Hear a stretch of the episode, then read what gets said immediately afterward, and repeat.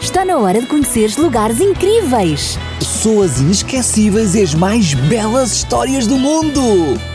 Vem daí, Para uma viagem fantástica! Sarinha, vamos continuar a nossa viagem fantástica até o Egito? Claro que sim são, mas ainda temos de convidar os nossos amiguinhos para virem connosco. Claro, Sarinha, temos que os convidar. Não podemos ir sozinhos. Precisamos que todos os amiguinhos embarquem connosco nesta aventura. Podes convidá-los? Claro são. Olá, amiguinhos. Querem continuar esta viagem fantástica connosco até o Egito? Então apertem os cintos e Vamos voar.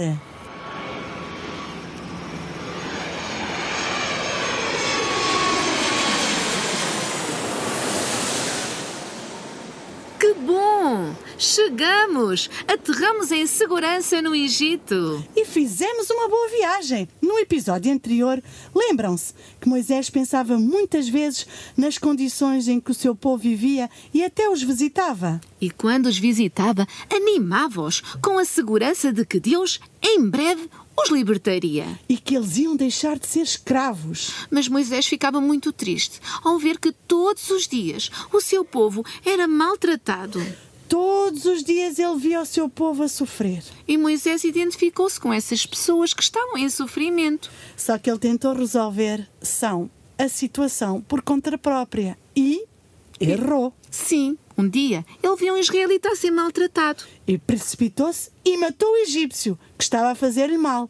Foi um grande erro. E o faraó teve conhecimento deste episódio. Ah, ele devia ter colocado as coisas nas mãos de Deus. E por causa disso, Faraó pensou que Moisés tensionava sentar-se no seu trono e logo resolveu que ele deveria ser morto.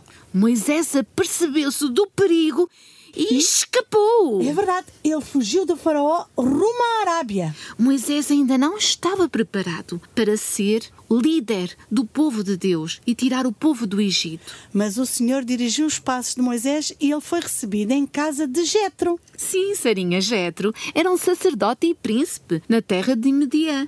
E o mais interessante é que ele também amava a Deus. O tempo passou e sabes o que é que aconteceu? Moisés acabou por casar com uma das filhas de Jetro. E sabes, Chão, qual era o trabalho de Moisés? Claro que sei, ele guardava os rebanhos, é verdade. Ele era um pastor. E quando ele levava as ovelhas para as montanhas, estava sozinho. Sim, e na solidão das montanhas ele ia aprender algumas lições importantes. Moisés devia aprender a ter paciência.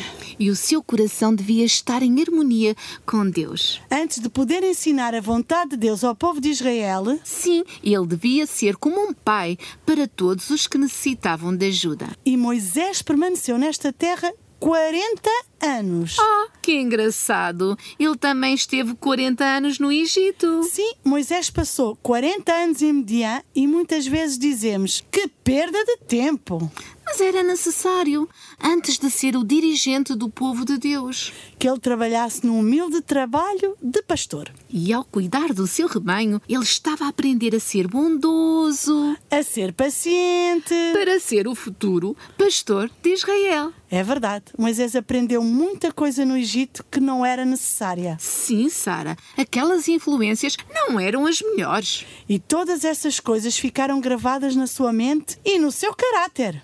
Amiguinho, esta mudança de ambiente do Egito para o deserto fez-lhe muito bem. É verdade, são estes 40 anos longe daquelas influências, Ajudaram Moisés a ter um encontro com Deus. mas não foi fácil. Pois não, foi uma luta tremenda. mas Deus ia ajudá-lo, ia dar-lhe forças para fazer o que era certo e até lhe ia dar sabedoria. Há um verso na Bíblia que gosto muito. Está escrito em Tiago 1,5 e diz: Se algum de vocês precisar de sabedoria, peça a Deus que é generoso e receberá. Eu desejo ser cada dia mais sábia. E tu, amiguinho? Se desejas, já sabes o que fazer. É só pedir a Deus. Sim, e ele promete dar-te sabedoria.